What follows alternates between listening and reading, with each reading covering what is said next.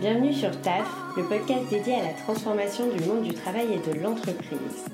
Tous les 15 jours, je pars à la rencontre d'un entrepreneur, d'un DRH ou d'un expert pour vous partager ses idées et bonnes pratiques pour faire bouger les lignes du travail. Et aujourd'hui, j'ai le plaisir de vous présenter Kevin Duchier, DRH chez Germinal, une entreprise de formation et d'accompagnement en grosse marketing. Je suis super excitée de vous partager cet épisode car il est hyper riche et concret et personnellement, je suis sortie de cette discussion avec une énergie vraiment énorme. Avec Kevin, on a abordé plein de sujets, comme son scope chez Germinal et pourquoi c'est une configuration presque unique dans le milieu startup. S'inspirer du marketing et du développement produit pour construire des process RH qui répondent vraiment aux besoins des collaborateurs. Standardiser le cas par cas, comment mettre en place des colonnes vertébrales RH qui puissent s'adapter au mieux à chaque individu. On a aussi exploré les différents modèles de feedback que Kevin utilise, que ce soit pour sonder de façon générale la satisfaction des salariés ou construire, améliorer un process RH en cours de développement.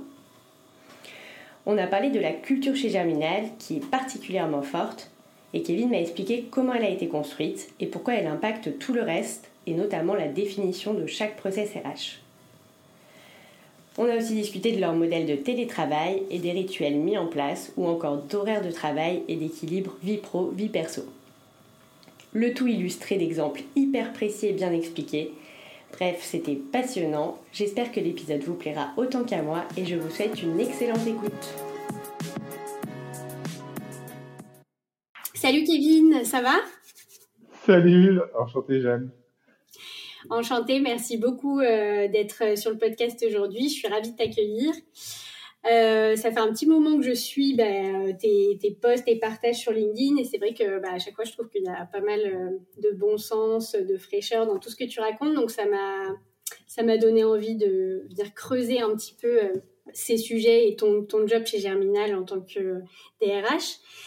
Euh, alors, on va parler de pas mal de sujets. On parlera de, des process et du développement RH de Germinal, euh, ainsi que euh, d'un focus un peu pratico-pratique sur le télétravail, parce que vous êtes assez rodé sur le sujet. Donc, ça va être intéressant de partager ce que vous faites là-dessus. mais avant, j'aimerais bien revenir sur ton parcours. Je le fais à chaque fois, mais là, ce qui m'a vraiment intriguée, euh, c'est euh, que tu passes, t'es passé, si je me trompe pas, de euh, grosse marketeur chez Toucan Toco, donc où tu un poste vraiment marketing, à DRH donc chez Germinal. Et autant j'avais déjà vu, enfin j'ai déjà rencontré pas mal de RH qui sont passés d'une fonction comme marketing à une fonction RH dans la même boîte, dans les startups notamment autant euh, le changement euh, d'une boîte en marketing à une autre boîte en RH euh, direct. je n'ai jamais vu ça. Donc, donc voilà, j'aimerais bien que tu me parles un petit peu du contexte de cette transition et de pourquoi tu as décidé de prendre cette voie à, ce moment-là. Carrément. moi, je pense que dès que tu fais des choses qui, dans, dans lesquelles tu es assez passionné, tu tu arrives à créer des opportunités euh, sans faire exprès plus tard, ou genre trois, quatre ans plus tard, tu vois. Euh, et, euh, et c'est un peu dans ce contexte-là, tu vois, que, que j'ai eu bah, cette opportunité de changer. C'est-à-dire que moi, quand j'étais quand j'étais grosse, j'allais tout le temps faire des meet-up, j'allais prendre des déj avec d'autres grosses, etc., pour réussir à, à, grandir, à échanger sur sur mon métier. Et c'est en fait en faisant ça que j'ai rencontré les fondateurs de Germinal, dont Grégoire, euh, et pendant deux ans, en fait, on s'appelait euh, Grégoire qui est le CEO. Et, euh, et, et pendant deux ans, en fait, on, on s'appelait au téléphone et on échangeait vachement euh, vraiment de, manière récurrente, quoi, toutes les deux semaines, et on parlait euh, tout le temps de, de, de, plein de sujets, sauf de grosses en fait. Et on parlait tout le temps d'organisation, de comment euh, chez Toucantoco on était monté de 0 à 60 personnes en autofinancement, comment on pouvait, comment lui pouvait prendre un peu les bonnes pratiques de de ce modèle de croissance, etc. Et, et en fait, bah, pendant deux ans, il m'a appelé, et pendant deux ans, je lui donnais le change en fait. Et, euh, et, en fait, on a commencé à se connaître, à beaucoup, euh, à beaucoup réfléchir sur comment, euh, comment lui pouvait euh, devenir meilleur en tant que CEO, parce qu'il avait vraiment cette envie-là, et comment il pouvait créer une boîte qui serait différente et qui, a, qui aurait un modèle d'organisation différent.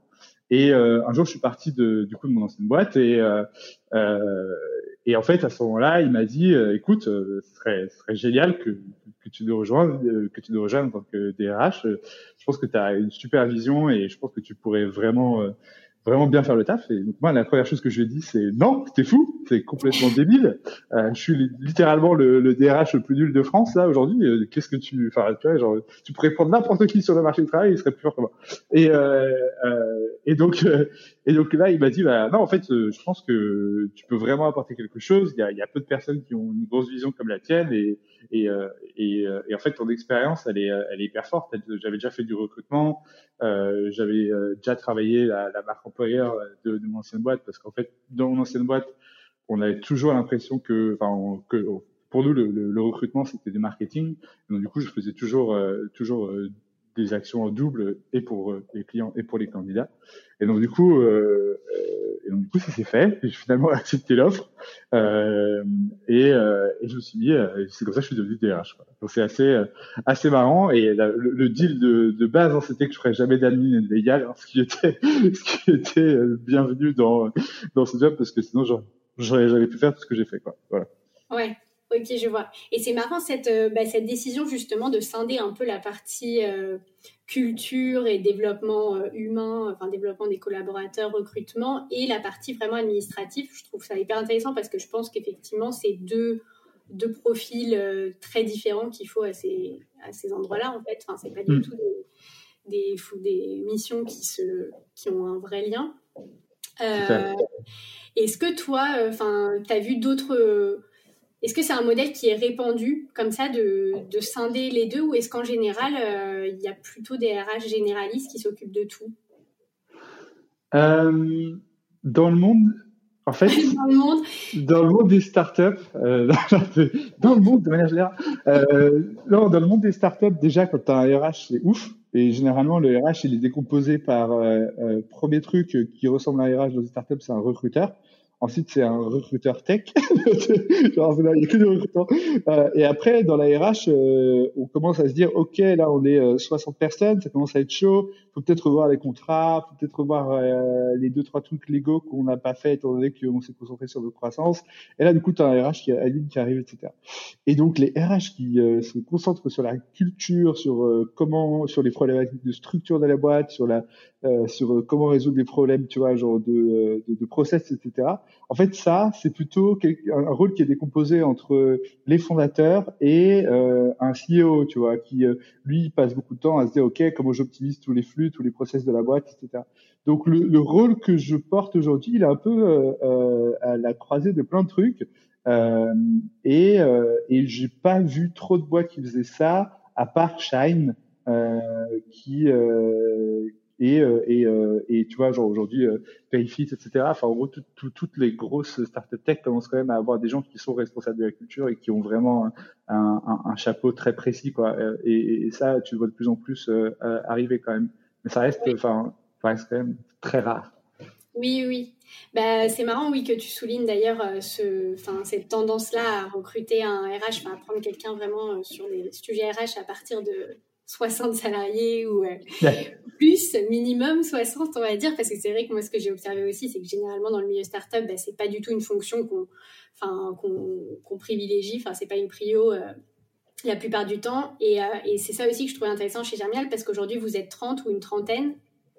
Et, et en fait, toi, tu es là depuis combien de temps? Enfin, il y avait combien de salariés quand tu as commencé à travailler sur ces sujets-là, people, culture? On était moins de 20. Euh, tu vois, on était euh, peut-être le 18e employé de chez, euh, de chez quoi. Donc, on n'était pas beaucoup, ouais. Oh, il doit y avoir Shine un peu au même, sur le même modèle, mais j'en connais pas d'autres, moi, aussitôt. C'est clair. Et en fait, tu vois, ça, c'est, c'est, pour moi, c'est vachement lié au fait que tu as, as eu très, enfin, c'est, ça montre juste à quel point on ne voit aucun intérêt à aller recruter euh, un RH euh, tôt dans la boîte et à quel point on n'estime pas que la culture ou que euh, les process organisationnels de la boîte euh, ou même la marque employeur ou etc.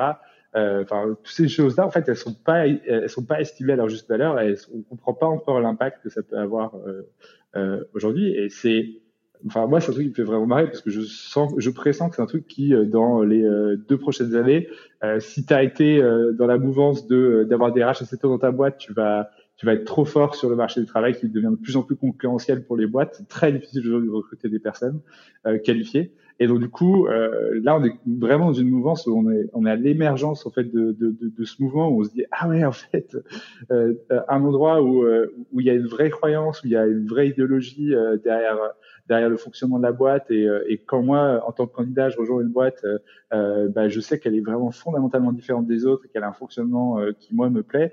bah en fait le, avant, que ça, arrive, en fait, il y aura plusieurs boîtes qui auront vu euh, des centaines de candidats euh, filer devant elle, quoi. Donc, euh, voilà, je pense que c'est, mais, ouais, en tout cas, c'est vraiment un témoin évident de, on comprend pas ce que le RH peut avoir comme impact dans une boîte aujourd'hui.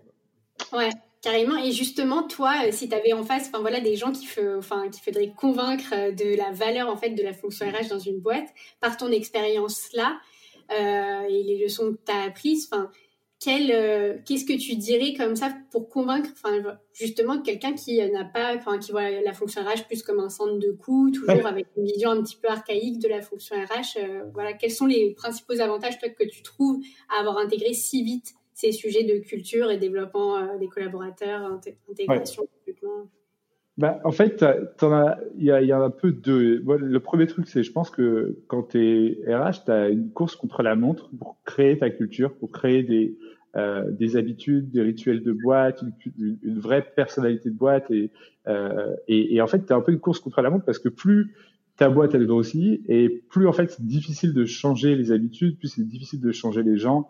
Euh, et, donc, euh, et donc, plus tu as des choses en place qui sont euh, hyper osées, et qui euh, sont hyper structurantes. Et plus en fait euh, ta, ta, ta boîte, elle va, elle va tenir sur le long terme avec euh, des voilà des, un, set un set de rituels, de process et de valeurs qui font que euh, les gens bougeront pas, quoi. Enfin, et les gens auront des réflexes. Et, enfin, on en reviendra tout à l'heure, mais pour moi, le, la culture, c'est ce qui te permet de prendre des décisions complètement en autonomie, sans avoir, tu vois, à, à te poser une question. C'était un dilemme de j'ai fait une erreur, euh, est-ce que je dois le dire à mon client? En fait, la culture, elle est censée t'aider et ça ne doit pas être genre différent d'une personne à une autre, tu vois. Il y aura des, cultures dans lesquelles il faudra être transparent et il y aura d'autres cultures qui veulent euh, montrer de la, la, de l'excellence et qui voudront euh, genre, à tout prix cacher les erreurs qui euh, devant les yeux de leurs clients parce qu'ils doivent paraître euh, comme étant des, hyper excellents. Voilà.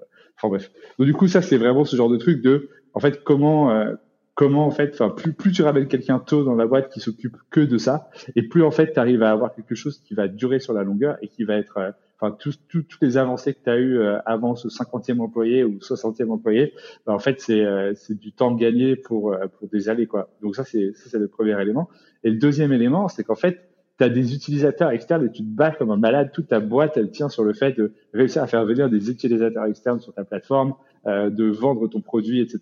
Et en fait, tu, les, tu bichonnes tes utilisateurs, etc. Et, et, et, et tu mets beaucoup d'argent en fait dans le fait que les gens entendent parler de toi, que euh, viennent sur ta plateforme, qu'ils y restent, euh, qu'ils continuent en fait de, de, passer du temps ou de l'argent euh, euh, sur ta plateforme. Et en fait, pour moi, le, les gens dans une boîte, c'est des utilisateurs. En fait, le RH en fait est responsable de l'expérience des du candidat jusque euh, au moment où cette personne rentre dans la boîte et euh, jusqu'à son départ et même encore après son départ. Tu vois. Et si, tu fais un bon job de RH, en fait, tu as réussi à créer tout un truc où à chaque fois, en fait, tu donnes de la valeur aux gens en face de toi et à chaque fois, eux vont t'en donner. Tu vois. Si tu un, un super bon euh, programme d'alumni. En fait, tous les gens qui partent de ta boîte, euh, ils disent bah, que ta boîte elle est toujours ouf, et ils te ramènent des, euh, des nouveaux collaborateurs, ils te ramènent des nouveaux deals. si tu si tu gères pas ça, en fait, bah, tu tu as plutôt tendance à te taper des des, des, des, des, contrats avec des avocats, enfin des, des, relations avec des avocats, de, de, de, perdre en crédibilité, de, de perdre des candidats, etc. Donc vraiment pour moi c'est vraiment euh, quelque chose de où, où, on a tout notre intérêt en fait, c'est que il faut qu'il y ait des personnes qui soient responsables de l'expérience des gens euh, et que ces personnes-là euh, aient que comme objectif en fait de faire en sorte que chaque employé, chaque candidat et chaque personne qui soit partie de la boîte soit hyper satisfait à chaque fois de l'expérience qu'elle a reçue et que euh, et que et, et, et, en fait ça aujourd'hui tout le monde peut l'entendre en fait c'est hyper simple à comprendre en fait comme notion quoi. Donc euh, je pense que c'est juste pas encore adapté, c'est pas encore prouvé qu'en fait c'est quelque chose de nécessaire mais quand euh, euh mais quand tu vois en fait l'impact que ça a sur euh, sur sur les gens au quotidien, je pense que genre ça, ça, devient assez facile d'être convaincu quoi. Voilà. Ouais. Ouais, mais c'est marrant parce que ces deux trucs-là de euh, et euh, ça, ça pérennise un peu euh, bah, ton équipe sur le long terme. Puisqu'elle peut se raccrocher, tu gagnes du temps finalement sur le long terme parce qu'elle peut se raccrocher à des valeurs, à une culture pour prendre des décisions plus vite, etc., plus en autonomie. Et cette question-là de l'expérience collaborateur en parallèle de l'expérience utilisateur, c'est vraiment, ça, ça, revient vraiment à ton idée de enfin que en fait les sujets RH sont assez proches, on peut vraiment les comparer à du marketing. clair. pour les salariés quoi. C'est clair, c'est évident et, et tu vois aujourd'hui euh, avoir euh, avoir eu des réflexes, tu vois, de Enfin, en, en, en, gros, on automatise toujours beaucoup notre travail. On prend beaucoup d'outils qui nous permettent de de, de, de faire euh, de faire des, beaucoup de volume, enfin d'avoir des tâches répétées, quoi, et d'industrialiser ses process, etc. En fait, toute cette et, et, cette notion aussi un peu de de, de test and learn, comme tu vois, j'étais tout le temps en train de tester quelque chose et j'étais tout le temps dans, dans l'échec, etc. Mais à chaque fois, tu sais que euh, euh avec des tests répétés, à la fin, tu trouves la bonne solution. En fait, toute cette mentalité-là euh, et, euh, et, cette technique un peu d'optimisation de, mon temps, je les ai importées dans mon métier, ce qui fait que j'arrive à faire quand même beaucoup de choses euh, et traiter beaucoup de sujets alors que je suis tout seul et que commence à être 30, ça commence à faire. Ouais, ouais, ouais c'est clair. Est-ce que tu as un exemple comme ça d'un d'un process RH euh, que tu as mis en place et qui t'a demandé pas mal de tests, d'échecs, d'apprentissage et qui finalement a abouti à un truc génial qui fonctionne ouais, j'aurais adoré te dire non. ah, merde. Euh, non, euh, moi, il y a, un des trucs sur lesquels j'ai taffé et où, j'ai vachement mis ça en place, tu vois. Ça a été la rémunération. Euh, tu vois, j'ai commencé avec la rémunération. J'ai lancé. Euh, donc nous, l'objectif en fait, c'était que la rémunération soit alignée sur notre culture. On a une culture euh, qui euh, qui dit qu'on est ce qu'on délivre, euh, qui prône la transparence et et la liberté et l'autonomie au quotidien. Quoi. Et donc il fallait en fait que notre rémunération, elle, elle corresponde à ça. Donc au début, on s'est vraiment focalisé que sur enfin, sur le fait que la, la, la, rémunération du coup serait transparente. Et après, on s'est demandé, ok, ben, comment est-ce qu'on fait pour que les gens euh, soient rémunérés à leur juste valeur selon ce critère-là? Et on s'est dit, ok, bah en fait pour nous, euh, c'est euh, euh, ce que tu délivres. Donc du coup, on va pas faire attention, par exemple, euh, aux années d'expérience, au diplôme, etc. Ce qui compte, c'est ce que font les gens et on est allé un peu trop loin, tu vois, dans, cette idée-là, où on s'est dit en fait, euh, euh alors pour bien maîtriser son métier, euh, un marketeur doit savoir faire des euh, landing pages niveau 1. S'il est niveau 2, il doit savoir faire des Facebook ads. S'il est niveau 3, il doit, tu vois, et en fait, euh, et, et, en fait, trois mois plus tard, donc du coup, et j'ai lancé donc j'ai lancé ce truc-là, genre chacun avait son métier complètement figé, avec genre exactement ce qui était attendu. Ça nous a pris un temps assez ouf avec chaque équipe de se dire ok, bah voilà comment on va faire, etc. C'est trop bien. Euh, et, euh, et, et, du coup, on a testé ça pendant trois mois et au bout de trois mois, c'était un échec retentissant. Donc il y a une particularité aussi de notre processus de rémunération, c'est que tous les trois mois, en fait, on, peut le renégocier. Euh, en fait l'idée c'est de suivre la progression des gens. Euh, et d'être au plus proche de, des pics de progression, parce que pour nous, la progression, c'est un escalier. Tu stagnes, tu, euh, tu augmentes, tu stagnes. Euh, et donc, du coup, on voulait voilà, être au plus proche de, euh, des gens, être au plus proche de leur de leur, de leur saut de, de, progression. Et donc du coup, trois mois plus tard, on s'est rendu compte que c'était euh, en fait un système qui était hyper dur parce qu'en fait, on avait figé les compétences de chacun, comme si en fait la boîte n'allait jamais grandir, comme si le métier n'allait jamais évoluer. Et en fait, au bout de trois mois, euh, les euh, niveaux 1, 2 étaient euh, les niveaux 1 qui nous rejoignaient. Quoi. Et en fait, donc les, les leads n'ont pas pu utiliser ça. Euh, ça a été juste une catastrophe et, euh, et on s'est euh, et en fait genre et ça a créé énormément de frustration euh, dans l'équipe parce que tout le monde se disait ouais mais tu m'avais dit que si j'atteignais ce palier là euh, genre je pourrais être augmenté etc et nous on était là oui mais en fait les jobs ont changé la boîte a changé et en fait et là on est en train même d'effectuer un pivot. Donc tout, tout tout ce qui était vrai avant ne l'était pas là. Et en fait là, là je me suis dit ok j'ai fait une énorme erreur en fait c'est que je suis j'ai fait ce qu'en fait euh, euh, le, le, monde du gros et le monde des développeurs est assez proche sur certains réflexes. J'ai fait en fait ce que tout euh, mauvais dev aurait fait, c'est-à-dire que j'ai lancé directement en production, tu vois. Et quand les gens disent qu'ils ont lancé, quand les devs disent qu'ils ont directement lancé en production ou modifié la production, c'est-à-dire que vous êtes sur votre site, le dev fait un, un, un, un, un algo hyper compliqué, il, il le teste pas et il l'envoie en fait, ça casse le site et vous, en tant qu'utilisateur, vous êtes là, mais attendez, mais c'est pas sérieux, c'est quoi, c'est quoi cet outil que j'utilise? Et c'est pour ça qu'en fait, ils ont mis un environnement qu'ils appellent l'environnement de staging. Et euh, dans, cet, dans, cet, environnement de staging, en fait, c'est un environnement de test. Euh, et donc c'est ça le premier truc que j'ai appris, tu vois, c'est de me dire bah ok, en fait maintenant il faudra toujours que j'ai un environnement de test, que euh, je teste les choses de manière complètement euh, fictive. Euh, c'est un peu le bon petit gazon euh, du, du, du, DRH, quoi. Et, et, donc je me suis mis en fait à lancer une, une rémunération comme ça. Et donc du coup là depuis depuis, depuis septembre dernier, on est en train de tester une nouvelle rémunération qui, en prenant les feedbacks des gens, en faisant en, en en commençant petit à petit à prendre nos décisions avec cette grille qu'on a fait ensemble. Mais en fait, c'est hyper, euh, c'est, on le fait, on fait vraiment petit à petit. Et euh, tous les trois mois, en fait, on prend les feedbacks des gens, on leur demande leur feedback sur euh, comment était la grille, comment était l'expérience de de, euh, de, de la performance review qu'ils ont eu avec leur lead, euh, qu'est-ce qu'ils voudraient rajouter, est-ce que ça évalue bien l'impact, et surtout est-ce que ça évalue bien l'impact sur le temps, est-ce que même si on change de de trajectoire euh, ou, euh, ou, de business model, etc. Est-ce que la grille elle tient quand même? Est-ce que si euh, quelqu'un devient leader euh, ou contributeur individuel senior, est-ce que la grille encore elle marche, etc. Et l'idée en fait c'est de petit à petit aller de plus en plus vers prendre toutes nos décisions de comment on augmente les gens grâce à ça mais ça le fait, tu vois, genre vraiment de, de, de, de, de plus en plus fort. Euh, mais, euh, mais, mais, au début, en fait, on était vraiment en mode genre, euh, ok, là, on teste à côté, etc.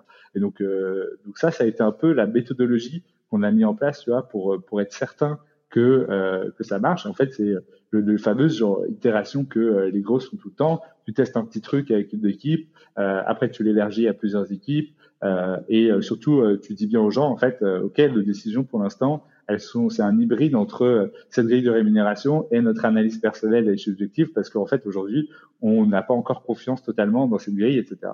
Et donc, avant de la mettre vraiment en production, tu vois, j'ai, là où j'ai mis un mois avant, euh, tu vois, de la lancer en prod euh, et de faire des erreurs, bah là, j'ai mis, je vais mettre plutôt un an. Euh, mais euh, avec avec une construction beaucoup plus forte avec toute l'équipe et avec justement le le, le, temps qui challenge à chaque fois euh, euh, cette grille pour être certain qu'en fait c'est quelque chose qu'on va euh, mettre en place pour toujours. Et après, le, le, truc c'est que ce sera jamais un travail qui sera terminé. On ne mettra jamais dans la case done, tu vois. On le mettra toujours tous les tous les six mois. On fera une review et on redemandera aux gens s'ils sont toujours satisfaits de la, grille de rémunération et du barème de rémunération. Quoi. Ouais. Ouais, ouais, c'est super intéressant. Bah, c'est vraiment ouais, un mélange, enfin, la prise de feedback régulière, etc. Ça fait vraiment ouais, process gros ou produit presque. Enfin, ouais, c'est du développement, euh, développement d'un produit.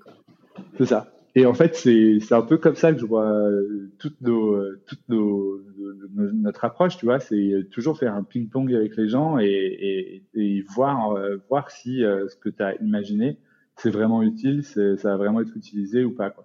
Et, euh, et, il est vachement accepté l'échec parce que tu vois, j'aurais pu me dire euh, ah ouais en fait les gens, euh, tu leur donnes une grille de rémunération, tu veux mets les salaires transparents et puis après ils disent non. Euh, bon bah il faudrait savoir ce qu'ils veulent, hein, tu vois. et, et j'aurais pu m'arrêter là quoi. Mais en vrai la, la réalité c'est que tant que les gens ils sont pas complètement enjoués par, par, par ce que tu as fait, bah plus il faut en fait que que tu continues et que, que tu essaies de t'améliorer là-dessus quoi. C'est ça veut dire que c'est c'est-à-dire que c'est important et que c'est un problème aujourd'hui parce qu'on l'a pas encore craqué. Quoi. Yes. Et euh, quand, tu, euh, quand tu me dis que tu prends les feedbacks régulièrement, donc là tu parlais de tous les trois mois, euh, comment tu fais pour, pour récupérer des feedbacks sans que ça soit le bazar ou trop chronophage Ouais. en fait, tu vois, j'ai pas mal de choses que j'ai mis en place, notamment sur la, la performance review, sur euh, euh, la culture et comment en fait euh, on, on, arrive à se faire des feedbacks au quotidien, etc. Euh, sur, enfin bref, je vais pas tout lister, mais et, et, et donc du coup, il y a, y, a, y, a, deux choses que je teste toujours, c'est à la semaine le niveau de satisfaction des gens, tu vois. Donc je dis ah comment est-ce que tu étais suffisamment satisfait cette semaine ou pas? Euh, et donc ça, je teste avec un outil qui s'appelait Office Vibe à l'époque, et j'ai changé. Aujourd'hui, je suis sur Lipsum. Euh, et, euh, et, donc je teste en fait, et donc du coup j'ai un peu un pouls à la semaine de niveau de satisfaction des gens, et dedans ils me disent en fait bah, ce qui les chagrine, et je peux directement aller leur parler. C'est ça que je voulais absolument, c'était avoir un, un, questionnaire anonyme, mais dans lequel tu puisses quand même aller euh, poser des questions aux gens qui t'ont écrit euh, des trucs genre je suis stressé, et du coup genre là tu te retrouves à leur dire ah bah en fait euh, si je peux pas te répondre et savoir pourquoi tu es stressé, euh, ça me fait une belle jambe. Donc du coup je voulais, je voulais vraiment pouvoir avoir la capacité d'explorer. Euh, et après, tous les trois mois, en fait, j'ai un questionnaire qui, euh, qui est un peu plus long, qui a 10-15 questions, et où je demande en fait à quel point ils sont satisfaits des programmes que j'ai lancés ces trois derniers mois. Et je pense que la rémunération sera constamment dedans, parce que c'est toujours important d'avoir d'avoir une idée de à quel point en fait les gens sont sont, sont satisfaits ou pas de, de, de ce que tu as mis en place. Donc ça permet vraiment de piloter comme ça euh, tous les trois mois en fait, euh, juste après le, les, les euh, trimestriels en fait, je, vois combien de personnes en fait sont, satisfaites ou pas, avec un, le même fonctionnement que le NPS. Ok, trop cool. Et as, des, tu as des entretiens individuels avec des membres de l'équipe régulièrement? Tu as un process là-dessus ou c'est plutôt tous les trois mois ou c'est plutôt quand tu remarques voilà, qu'il y a un problème euh, avec quelqu'un spécifiquement et là tu le contactes pour euh, prendre un rendez-vous, en discuter avec lui, creuser Ouais, en dehors, en dehors de, de, la rémunération, là on parle vraiment de comment je cherche du feedback. Hein. Ouais, Super. Euh, bah ouais. Euh, en fait, je, je me suis dit qu'il y avait plusieurs typologies de personnalités et qu'il y avait du coup euh, et, et qu'en fait il fallait que tout le monde puisse s'exprimer. Tu vois. Donc il y avait vraiment le côté anonyme à la semaine. Euh, après, il y a un point mensuel de 30 minutes avec chaque personne dans la boîte que je fais. Euh, L'idée, c'est euh, du coup, j'ai euh, des semaines, euh, des, des, des après-midi de fois par mois, du coup, pendant une semaine, qui sont complètement dédiées à l'équipe et où en fait, je vais, je vais explorer comment ils vont. J'ai des questions très simples, très basiques, qui où je leur demande, bah, c'est quoi leur frustration, c'est quoi leur c'est quoi leur euh, euh, comment est-ce qu'on pourrait mieux travailler avec eux et, euh, et c'est quoi leur objectif pour le mois prochain? C'est quoi le truc qu'ils veulent faire progresser chez eux d'ici d'ici le mois prochain ou qu'ils veulent se voir améliorer dans, dans, dans leur quotidien?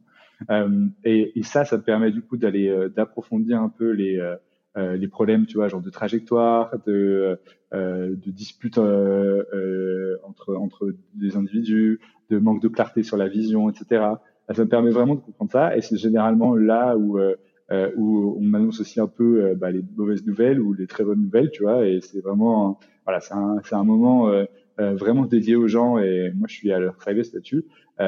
et après, tous les trois mois, en fait, ils ont un feedback plutôt qui qui, qui est fait avec leur, leur équipe.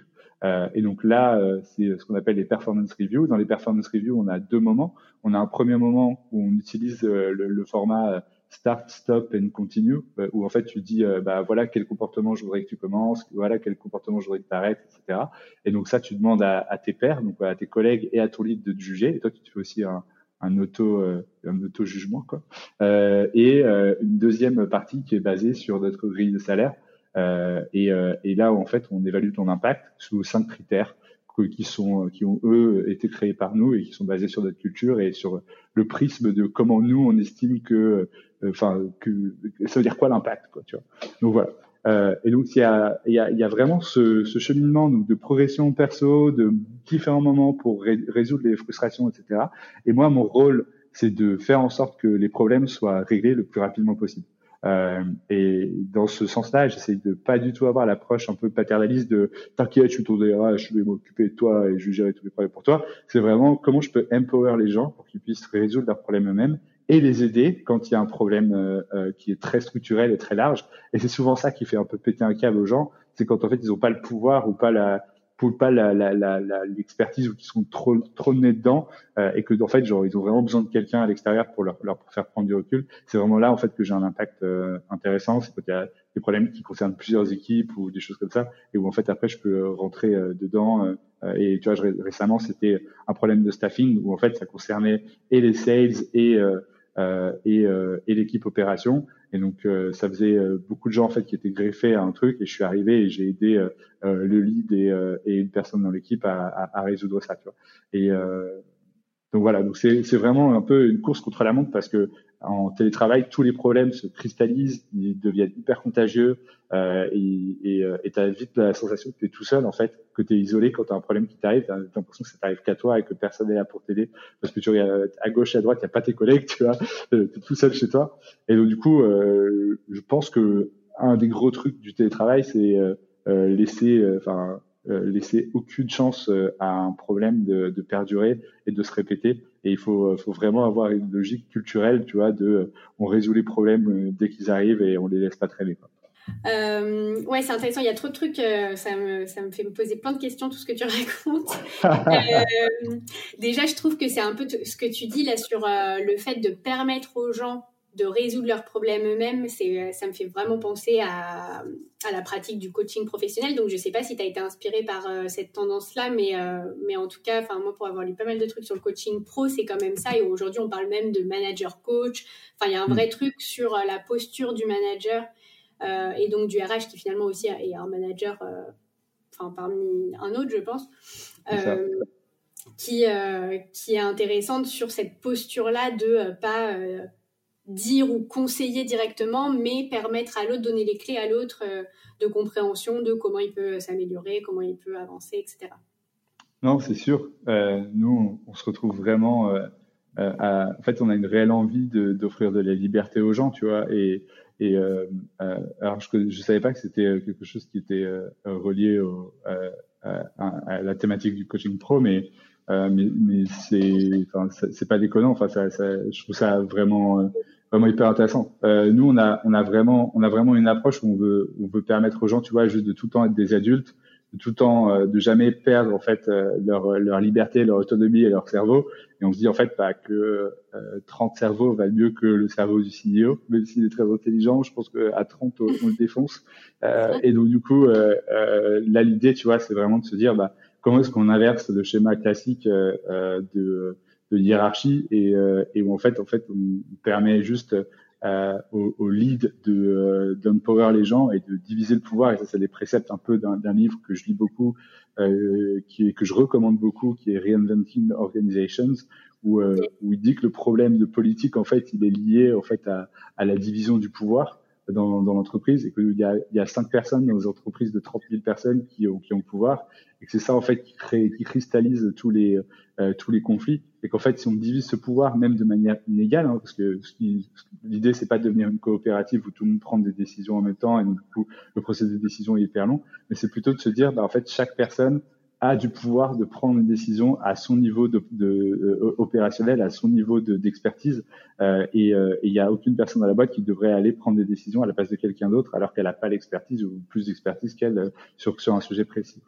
Donc ça, c'est vraiment quelque chose de, fondamental pour nous, et c'est quelque chose qui, se voit vachement bien avec comment tu résous les problèmes. Ça image très bien ce concept-là. Yes, oui, oui, c'est super intéressant.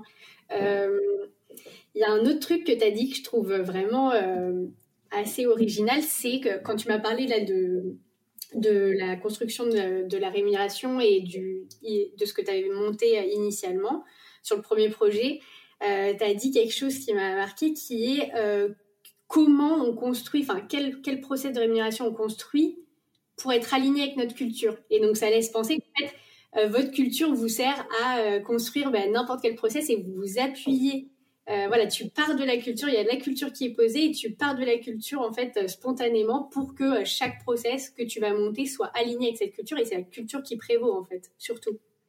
Exactement. En fait, ça va vachement pour moi avec le avec la, le, le, rôle du, du, du RH hein, en startup, c'est c'est ceci de créer de la, de la cohérence, de créer de l'homogénéité et en fait de créer, euh, de faire en sorte que chaque décision que tu vas prendre, elle soit, euh, elle soit liée à ta culture. Et la rémunération, c'est le meilleur exemple de est-ce que oui ou non tu es sérieux avec ta culture.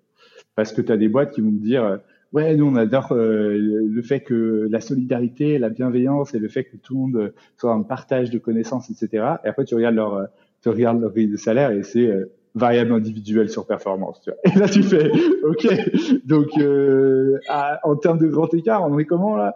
Donc, donc vraiment, vraiment, c'est euh, c'est c'est là où en fait c'est vraiment intéressant. Euh, tu vois, quand on quand on on a défini nos valeurs, euh, les valeurs, je m'en rappelle pas. Euh, personne dans la boîte se rappelle de, de, de, de quelles sont nos valeurs, etc. Pourtant, euh, dès que je dès que j'ai un dilemme, tu vois, je vais me référer au doc où il y a nos valeurs et je me dis, ok, voilà qui on est en fait. Et, et, en fait, à terme, tu n'auras même plus besoin de connaître les valeurs, tu auras juste besoin de regarder à gauche, à droite, devant toi. Et en fait, tout dit la même chose. Et donc, du coup, en fait, tu vas juste te dire, ah ouais, ok, donc là, je dois prendre une décision, ça doit être transparent, ça doit être hyper honnête, hyper franc, ça, ça doit, ça doit vouloir euh, euh, être aussi genre euh, basé sur de l'impact, etc. Enfin bref, tu vois. Et à chaque fois que tu vas dire ça, ça sera criant parce qu'en fait tout ce qui a, tout le monde qui a été constitué autour de toi, tous les gens qui ont été augmentés, tous les gens qui sont un peu les cadors de la boîte, etc. C'est des gens qui représentent ces valeurs-là. et donc du coup, voilà, tout est cohérent. Et, et c'est ça en fait mon métier, c'est de me dire, ok, non, non, mais ça on va pas le faire ou euh, euh, parce que en fait on, on, ça correspond pas à qui on est tu vois. Et même quand dans notre produit j'étais hyper content que récemment en fait on ait pris euh, des choix dans notre produit qui étaient hyper alignés avec qui on était. On se disait mais en fait non là ce qu'on fait ça n'a pas d'impact on doit aller encore plus loin. Et, euh, et donc c'était euh, c'était vraiment hyper intéressant. Voilà. Mais du coup je pense que c'est le rôle le, le, le rôle de, de, de, de la culture tu vois genre de enfin le rôle du RH de respecter cette culture et de la, diffuser et de faire en sorte qu'elle soit respectée en fait. C'est le garant. Ouais, ouais, c'est clair. Mais euh, c'est hyper intéressant cette question de la culture parce que ce que je me dis, tu vois, c'est que quand la culture a une place si importante, il faut vraiment euh, lui faire confiance, avoir confiance dans la culture qu'on a posée à la base, les valeurs qu'on a posées pour la boîte, etc. Il faut pas avoir trop de doutes. Et du coup, je me demande, euh, toi, est-ce que tu as participé à la construction de cette culture quand tu es arrivé chez Germinal et comment euh, comment cette culture est née? Est-ce que est-ce que c'est parti du pratico-pratique de ce qui se passait déjà? Est-ce que c'était une vision euh, plutôt euh, prospective de ce qu'on veut être? Hmm. Est-ce que c'était à plusieurs? Est-ce que ça s'est fait à trois au tout départ? Comment elle s'est construite cette culture pour que aujourd'hui ça soit un socle sur lequel tout le monde peut se reposer pour définir un process? Elle s'est fait, ouais, elle s'est fait avec les les, les deux premiers séminaires, on va dire. Euh, donc à, à, six mois d'écart ou un an d'écart, je sais plus. Euh, je sais que ça avait été fait avant que j'arrive, donc et, et, ça a été refait quand je suis arrivé. Euh, et l'idée en fait, c'était euh, d'utiliser l'existant et de le mêler à, donc, je, à, à, à, un peu mon arrivée et celle de, de, de, de, 10 nouveaux employés. Et en fait, on, on s'est posé, on a dit bah, qu'est-ce que j'aime, qu'est-ce que j'aime pas euh, au quotidien euh, dans la boîte? Et, euh, et, en fait, on a, on a utilisé aussi des choses qu'on se disait un peu tout le temps dans nos quotidiens. Euh, tu vois, en mode genre la victoire ou la mort ou des trucs dans le genre, tu vois, un peu genre les tarés, les tarés à l'époque. Euh, on est devenu un peu plus calme aujourd'hui, mais euh, le, le, mordant n'est pas enfin n'est pas parti quoi. On a toujours une grosse ambition, il a toujours faim, etc. Et euh, il y avait vraiment un truc où on se disait mais attends, enfin là on a un set de croyances en fait qu'on peut regrouper quoi. En fait, l'idée en fait c'est d'essayer de trouver des choses qui regroupent un peu toutes tes idées. Et tu vois, on se disait bah ouais, euh, par exemple euh, en recrutement, comment est-ce qu'on fait? Ah bah ouais, on regarde jamais les diplômes. Ah ouais, bah ça c'est quand même fort comme euh, comme comme truc. et au quotidien, ah bah ouais, en fait on veut donner du feedback à tout le monde, on veut que les gens ils aient envie de progresser. Mais par contre euh, en fait, euh, on veut quand même pouvoir communiquer et, euh, et donner des feedbacks et, et, on préfère donner des feedbacks qui font mal que pas de feedback, par exemple. Donc, du coup, on s'est dit ah ouais, en fait, du coup, on, est des gens qui sont francs quand même. Euh, et donc voilà, c'est comme ça, hein, petit à petit, qu'on a qu'on a construit un truc. Euh, et, et, en fait, depuis, on l'a plus remis. C'était il, y a, il y a un an, on l'a plus remis en, en, question. Et en fait, aujourd'hui, je pense qu'on le remettra plus en question. Peut-être qu'un jour, on le remettra à jour, etc. Mais euh, ce qu'on a plutôt envie de faire aujourd'hui, c'est de mettre en place euh, des règles, des règles euh, euh qui sont euh, qui sont assez radicales. En fait, c'est un, bouquin de Ben Horowitz qui dit What you do is who you are. Et, et dans ce bouquin, en fait, il fait un peu évoluer les valeurs en, règles. Et je pense que les règles, c'est assez intéressant parce qu'elles sont hyper flexibles. Et tu vois, des règles, c'est typiquement pas arriver deux minutes en retard à, à, à un meeting. Pourquoi? Parce qu'en fait, si tu arrives deux minutes en retard à un meeting, tu perds la confiance de tes, et la, prédictibilité, prédictabilité de prédictibilité, je crois. Euh, euh, J'ai fait la version anglaise, mais euh, prédictibilité de, de ta de, de en fait de, ta collaboration avec quelqu'un d'autre. Et donc du coup, si tu connais que la personne n'allait pas là et qu'elle arrive dix minutes plus tard, en fait, genre ça devient impossible de travailler, surtout quand tu es en télétravail et à distance. Et donc du coup, on s'est vraiment dit, ok, bah c'est ce genre de règles qu'on va plutôt mettre en place qui vont nous faire évoluer euh, et qui euh, et qu'on pourra invoquer à des moments euh, spécifiques de notre croissance. Tu vois. Là aujourd'hui, on doit créer la confiance entre nous. Donc du coup, ces deux minutes de retard, euh, c'est aussi, elle s'applique aussi à ton rendu, par exemple, dans ton travail. Si tu as dit à quelqu'un c'est fait pour lundi, bah en fait c'est fait pour lundi et, et tu dois créer ce, cette confiance-là, etc. Et donc là, on est plutôt en train de refaire un travail là-dessus où on, on, on, crée des règles radicales qui elles pourront être évolutives Euh, mais on sait qui on est, tu vois, derrière. On sait qui on est et euh, on a cette sécurité qui, euh, qui est un peu genre la base. Enfin, c'est un peu nos piliers, tu vois, pour pouvoir avancer et pour pouvoir prendre des décisions un peu méta, comme genre, tu vois, la décision que tous les DRH se sont posés quand la question que tous les DRH se sont posés quand quand il y a eu le, le, télétravail et qu'ils ont vu partir des gens en province, c'est est-ce que je dois rémunérer les gens en province autant que les gens qui sont à Paris? Et tu vois, il y avait plein de gens qui avaient ce gros dilemme euh, et ils cherchaient en fait des best practices ailleurs, etc. Et nous, en fait, ça a pris cinq secondes comme décision parce qu'en fait, on savait qui on était. On s'est dit, ok, on veut que les gens soient hyper libres, on veut qu'ils soient capables de prendre leurs décisions au quotidien, on veut que ces décisions euh, euh, de où est-ce qu'ils vont aller travailler euh, euh, soient faites euh, sans être entravées par ces questions d'argent. Et donc, du coup, on rémunère les gens de manière exactement similaire qu'ils soient en Pologne, à Lyon ou à Paris. Ouais, c'est cool. Euh, c'est une question que je me posais d'ailleurs, mais c'est vrai que ça correspond bien à, bah, la manière dont vous rémunérez les gens. Du coup, c'est vrai que le, lieu peut difficilement être en cohérence, enfin, la prise en compte du lieu serait euh, difficilement en cohérence avec, euh, avec vos critères de rémunération. Exactement. Et par contre, on pourrait être une boîte où l'équité primerait au-delà de tout. Et, donc, du coup, on voudrait, si c'était ça nos valeurs de, de facto, on aurait mis complètement, encore une fois, c'est de la cohérence, quoi. Donc, on aurait complètement dit, bah, en fait, à Lyon, euh, vous êtes payé 10% en moins, euh, c'est ce que dit euh, l'INSEE, point, quoi.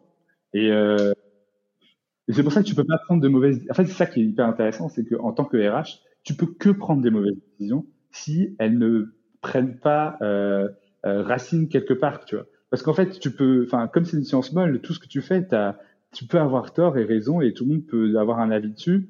Euh, c'est hyper facile. Mais alors que si tu sais pourquoi tu l'as pris, tu dis bah en fait c'est notre culture, ça prend racine dans notre culture. Regarde à gauche, regarde à droite, c'est tout est tout est tout est carré, tout est logique. Donc ça c'est en cohérence avec ça. Ok, bon bah voilà, là personne n'est surpris et euh, et personne peut te dire que t'as tort. ouais ouais c'est clair. Mais c'est hyper intéressant et quand tu parlais d'équité, ça m'a directement fait penser à um, Shine. qui a dans sa grille de salaire un, euh, un critère de lié à la situation familiale et qui euh, rémunère euh, plus, enfin selon euh, que tu es un enfant, un mari, trois enfants, je sais plus exactement ce que c'est. Je crois que c'est une personne à charge, que ce soit un enfant ou un, ou un aïeux. mais, mais du coup, et je pense, et je sais plus exactement, je connais, je me rappelle plus exactement de leur valeur, mais il me semble qu'il peut y avoir équité et du coup, ça, c'est, c'est logique en fait pour eux d'avoir cette règle-là et, ils le justifient. Et, ils sont, et ça a fait débat. J'ai vu récemment qu'ils en ont reparlé sur sur LinkedIn, ils se sont fait un peu allumer par certaines personnes et tout parce que c'est pas ça, ça pose des questions au niveau de bah oui mais si pour quelqu'un qui veut jamais avoir d'enfant bah ça veut dire qu'il n'aura jamais sa prime de 1000 euros en fin d'année etc mais ça correspond à leur valeur. Et c'est ça ça c'est quelque chose qui est magnifique dans, dans, dans notre monde. En fait c'est qu'on vient d'un univers où tout le monde pense que les RH devraient être faites pour tout le monde. En fait c'est pas vrai. Euh, le rôle d'un RH en fait c'est de mettre en avant euh, de mettre, de mettre en place plein de cohérence dans sa boîte. Et une fois que sa boîte elle est hyper cohérente et que la culture est forte, etc., euh, le but du RH, c'est de le crier partout et de dire voilà comment nous on est, voilà ce qu'on pense, voilà comment on fonctionne. Euh, vous êtes prévenus. Si ça vous tente, venez là-dedans parce qu'en fait, euh, on vient de vous dire exactement comment on marchait. Donc, si c'est quelque chose qui euh, correspond à vos valeurs et à vos croyances, rejoignez-nous. Et si c'est pas le cas, en fait, ne venez jamais parce que ça va pas du tout vous plaire. Mais si tu es hyper lisible et si tu crées une marque employeur hyper lisible, en fait, les gens ils vont te, ils vont te rejoindre et, euh, et, c'est ça. Et, tu vas rebuter tous les autres avec qui ça pourrait pas le faire et avec qui euh, qui, qui aurait mis six mois à se rendre compte euh, si, si, si tu l'avais pas crié suffisamment fort. Tu vois. Et, euh, et, et c'est ça qui est vraiment marrant, c'est que euh, en tant que RH, je pense que la, euh, ces 20 dernières années, on a essayé de de satisfaire tout le monde, tu vois. Et, euh, et ça, c'est quelque chose qui, euh, pour moi, a amené en fait à une homogénéité du marché. Tu vois, tu regardes tous les salaires, on est à peu près hyper homogène. Il y a personne qui dit attends, non, moi, les devs, je les paye 30 k parce que je trouve que euh, tu vois, genre, c'est, enfin bref, tu trouverais pas dans tous les cas, c'est, un exemple super nul. Mais en fait, il y a, pas de choix hyper fort, tu vois, de ah bah en fait, euh, par exemple, je trouve que les designers, euh, c'est hyper hyper dur ce qu'ils font. c'est difficile de trouver réellement les très très bons designers. Et donc du coup, moi, j'ai envie de payer 30 k au-dessus du marché. Non, en fait, on va essayer de payer 5 ou 10 10K au-dessus en se disant bon bah non mais c'est le prix de l'or etc Mais en fait, non, c'est toi qui décides de prix, c'est toi qui décides de combien les gens doivent payer, c'est toi qui décides de qu'est-ce qui doit être valorisé, etc. Et en fait, ça, c'est ça qui est qui est assez qui marrant en fait. C'est aujourd'hui en fait, on, faut revenir dans ce monde où euh, faut être ok que plein de gens soient pas d'accord avec la culture, euh, que plein de gens disent que vous êtes des fous de penser comme ça. Et en fait, parce que tant mieux, parce que justement, tu vas aller chercher le 1% de gens qui te ressemblent totalement et qui croient euh, euh à, ce que tu à véhicules comme message. Et ça veut pas dire de créer, recréer un entre-soi, tu vois. Quand je parle beaucoup de d'avoir les valeurs communes, etc. À chaque fois, on me fait non mais attends, les valeurs communes, après tout le monde pense pareil, etc. C'est non, en fait, tu as une, as une manière, euh, enfin, nous, on a une diversité totale de, de profils euh, euh, dans, dans, dans, notre boîte, et, et pourtant, on, on, a des logiques communes. on, par exemple, on, estime que on évalue l'impact de la même manière, on, évalue la manière de collaborer de la même manière. On n'a pas besoin de, de, liens sociaux aussi forts que d'autres personnes. Sinon, on pourrait pas être en remote à 100%, tu vois. Euh, et il y a ces choses-là en fait qui font partie de notre ADN et qui en fait font que ça fonctionne. Et, et, que si quelqu'un, par exemple, arrivait et avait besoin de tout le temps être avec ses collègues, etc., bah, c'est un très, moment, très mauvais moment chez nous parce qu'on est en full remote, par exemple. Tu vois. Donc, euh, voilà.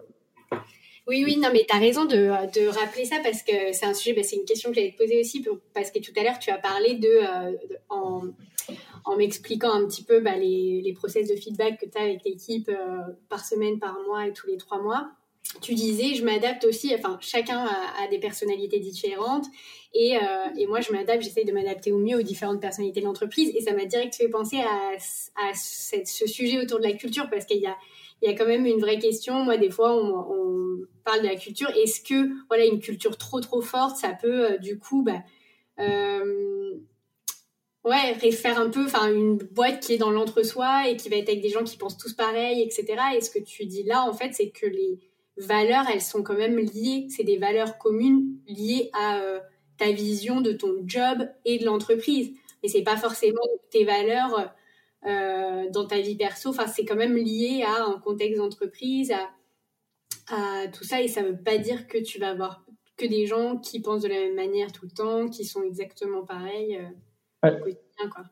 En fait, c'est exactement ça, quoi. Et et tu vois, ce que, ce que tu dis, c'est, vraiment, enfin, si on revient encore à, la rémunération, tu vois, notre rémunération, par exemple, elle évalue les gens sous cinq critères, mais tu dois pas avoir obtenu les cinq critères pour passer au niveau 2. Tu vois, tu dois pas être niveau 2 sur les cinq critères pour passer à, niveau 2. Tu vois, il faut, euh, et, et, en gros, par exemple, c'est nous, quelqu'un qui a autant, enfin, on a un système où c'est un barème de euh, cinq dimensions avec euh, euh, huit niveaux sur ces cinq dimensions. Et si, si tu es niveau 4 en résolution de problèmes et niveau 7 en initiative, tu gagneras autant que quelqu'un qui est niveau 7 en, en, en enfin, je, attends, je vais redire la même chose, bref, qui a, qui a le même nombre de points que toi. Parce qu'en fait, c'est ça qu'on voulait mettre en avant, c'est de créer une grille de rémunération qui mette en avant les, le, les, les, aspects uniques de chaque individu, tu vois, pour que en fait euh, euh, euh il puisse le s'épanouir au, mieux et qu'il n'ait pas à se enfin à, à, à s'aligner sur quelque chose qu'il n'est pas, tu vois, qu'il se mette pas à essayer de chercher tous les problèmes de la boîte pour dire ah non mais regarde comment, comment je résous tous les problèmes de la boîte, etc.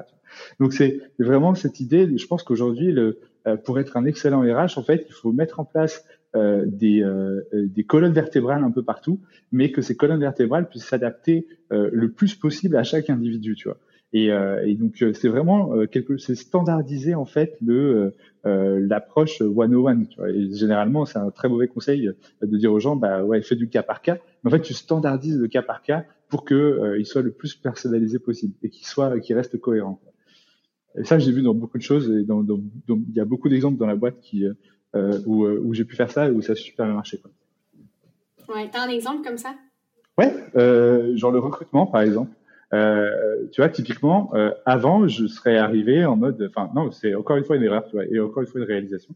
Je suis arrivé, j'ai dit à tout le monde, ok, euh, on va faire les entretiens structurés parce que les entretiens structurés, c'est le plus haut facteur de, de prédiction de la réussite d'un candidat dans, dans une entreprise. Donc on va faire ça. Euh, et donc, euh, j'ai défini en fait euh, tout ce qu'on allait tester à chaque entretien, à chaque étape de l'entretien. Euh, et, euh, et, ensuite, j'ai dit aux gens, bah, voilà les questions que vous allez poser. Et donc, tu as 50% de la boîte qui a pas suivi ça, et les 50% autres ont choisi de poser leurs propres questions. Et après, je me suis dit, ah, mais en fait, je suis trop con. En fait, c'est j'aurais vraiment dû me concentrer sur de leur donner un cadre et leur donner une structure. Et en fait, du coup, ce que j'ai fait après, c'est que je leur ai dit plutôt, bon, bah, les gars, en fait, ce que vous allez faire, c'est que vous allez poser tout le temps les mêmes questions. Euh, vous allez faire en sorte que euh, il y ait euh, toujours euh, des données hyper claires comme je sais pas genre enfin que vous ayez toujours genre en fait plutôt un, une intention euh, fondamentale, que euh, vous documentiez les réponses, que vous passiez vos doutes à, euh, au prochain recruteur, que vous posiez des questions situationnelles. En fait, vous dites pas euh, t'as fait un feedback négatif au lieu de, enfin tu vois genre il faut, enfin bref, il faut, faut, faut être hyper situationnel, etc. Et en gros, en leur donnant plein de plein de plein de, de conseils comme ça, euh, j'ai réussi en fait à avoir quelque chose où chaque personne a a, a, mis ses propres questions, a pu mettre son individualité et, euh, et toute son expertise et son expérience, et, euh, et euh, tout de même respecter les meilleures pratiques. Et en fait, tu vois, ça c'est un, ça c'est un grand truc que j'ai réalisé.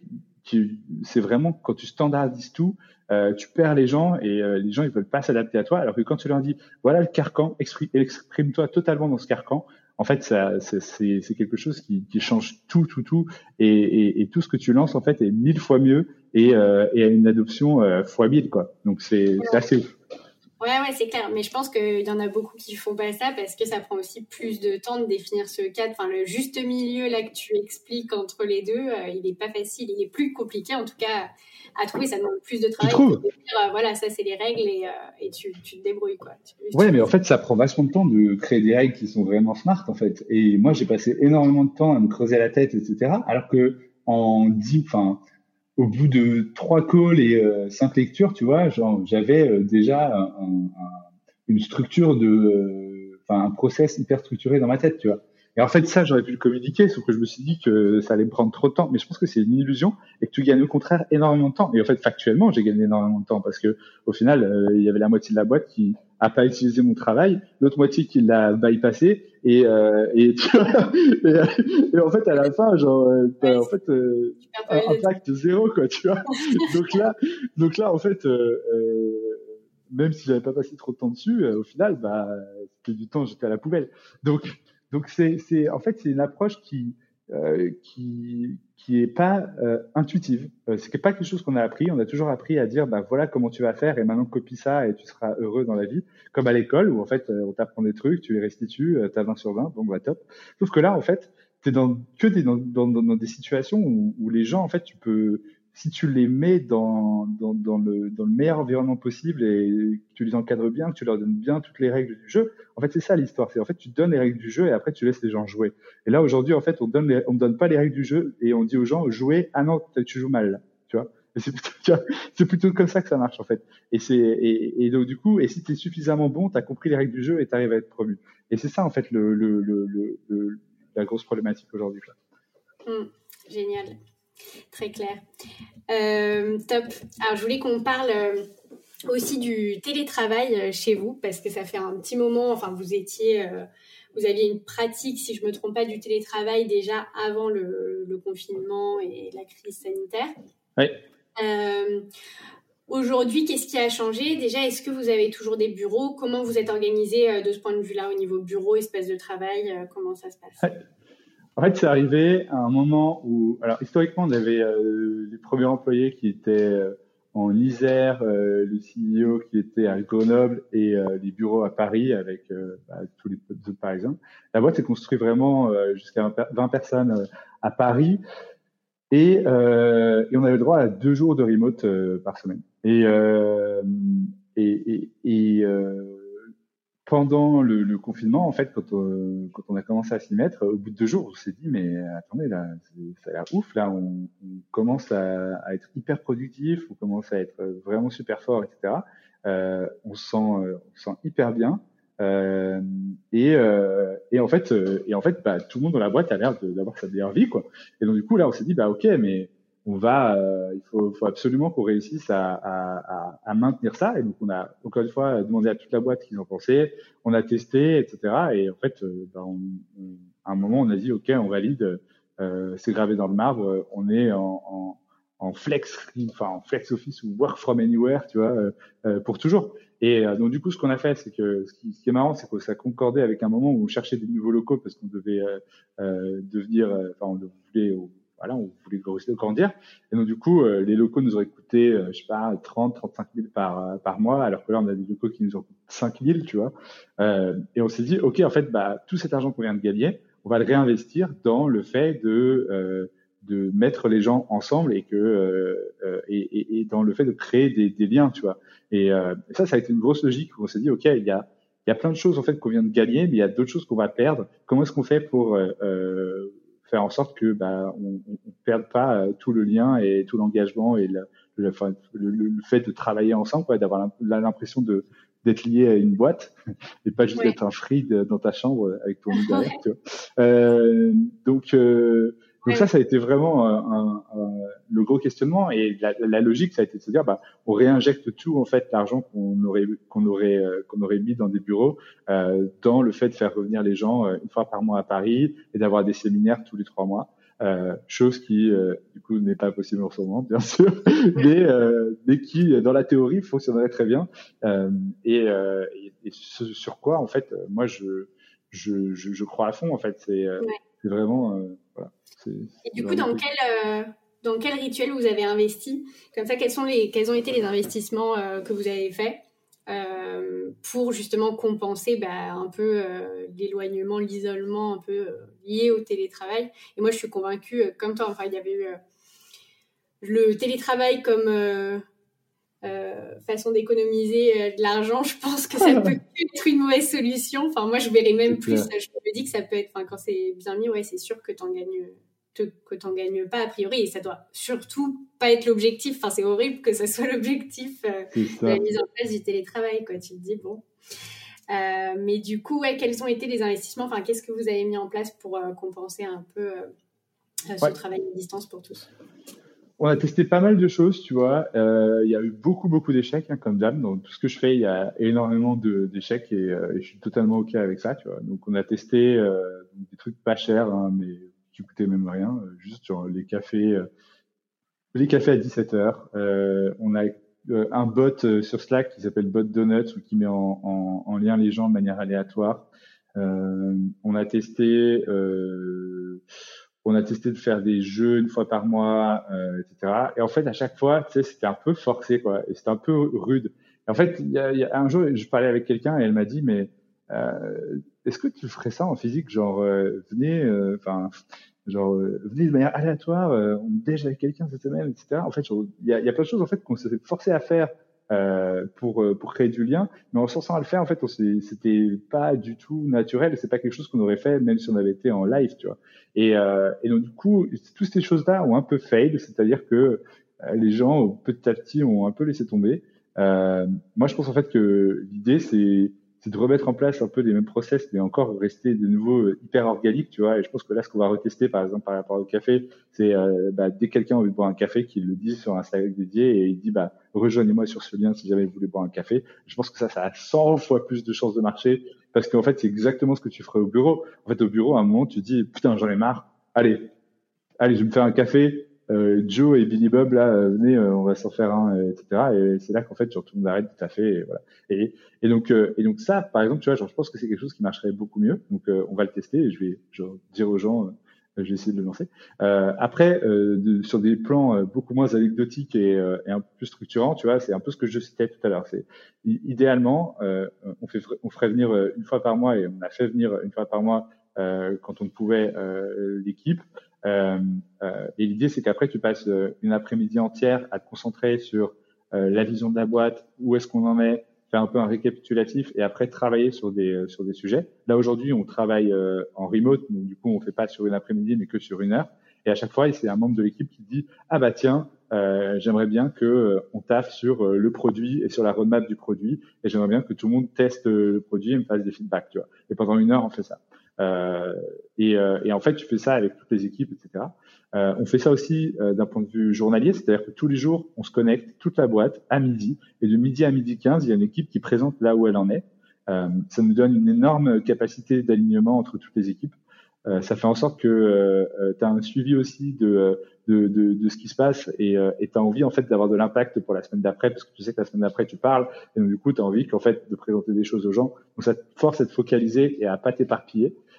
Et après, ça va vachement bien aussi, toujours avec notre niveau de transparence. En fait, j'ai jamais eu autant de compréhension de la stratégie d'une boîte et de ce que faisait chaque équipe que en me connectant euh, tous les jours à un point. Et ça me donne aussi moi perso un, la sensation d'appartenir à une vraie équipe. Tu vois, c'est tout bête, c'est tout con, ça prend 15 minutes, mais il y a toute la boîte, je vois la tête de tout le monde et, euh, et tout le monde se fait des vannes et euh, et il y a des gens euh, nouveaux qui prennent la parole assez fréquemment et, et donc du coup t'as as un peu tu voilà, tu as, un peu à chaque fois un, moment où on se retrouve et c'est tous les jours et c'est hyper agréable et, et c'est ce qui se passerait si j'allais au bureau. En fait, je verrais la tête de tout le monde et j'arriverais à, à, me sentir appartenir à une équipe. Quoi. Donc certes, ça c'est que 15 minutes, mais honnêtement, c'est suffisant et ça a eu un impact. Mais je pense que de tout ce qu'on a fait, c'est le truc qui a le plus d'impact et a un impact mais grandiose, quoi, vraiment.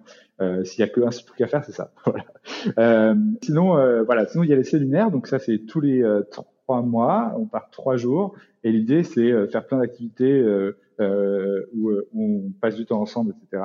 Euh, donc ça, c'est euh, ça, c'est hyper important et, euh, et, quand on pourra le refaire, je serai vraiment le plus heureux parce que ça a un impact malade sur la, la, la communication et juste le sentiment juste d'appartenir à un grand tout. Ça redonne de l'énergie de ma boule et enfin, franchement, c'est trop bien et je suis trop triste de pas l'avoir. Mais du coup, ça va vraiment avec ce truc de, euh, tu as besoin de temps en temps de te, enfin, en fait, le lien social, en fait, tu peux dédier des moments euh, à ça. Et même si on en a besoin tous les jours, euh, tu peux vraiment euh, euh, rattraper ce temps perdu, je trouve. Et ça, c'est vraiment mon analyse qui n'est pas du tout scientifique, tu vois, ni psychologique, mais de un ressenti perso. J'ai eu l'impression de rattraper le temps perdu en étant dédié, tu vois, genre hyper fort avec les gens quand on a pu quand on a pu se voir. Euh, et donc du coup c'est vraiment ouf. Et il y a un autre truc aussi qui est pas Covid friendly. Hein, désolé pour euh, désolé pour tous ces conseils non, non Covid friendly, mais qui un jour j'espère euh, pourront être appliqués. Euh, c'est ce qu'on appelait les germinomades. En fait c'est quelqu'un de l'équipe qui euh, voyage souvent et qui a profité en fait de, de faire du nomadisme en Europe. Euh, et de travailler un peu d'où il voulait. Euh, et ben en fait de temps en temps il invite les gens à le rejoindre quelque part. Et l'idée, en fait, c'est de se prendre à Airbnb à Lisbonne, à Toulouse ou n'importe où, et euh, pendant une semaine de travailler avec ses collègues. Euh, et euh, tu peux les rejoindre un peu quand tu veux, etc. Et, euh, et ça, c'est un, un, un, mécanisme qui, qui a été, euh, voilà, totalement lancé par quelqu'un de l'équipe. C'est à leurs frais, mais euh, en fait, euh, bah, de temps en temps, on leur offre un, un, dîner ou on fait venir un chef chez eux pour euh, pour pour les féliciter un peu d'avoir fait ce truc de, de, vouloir se retrouver, etc.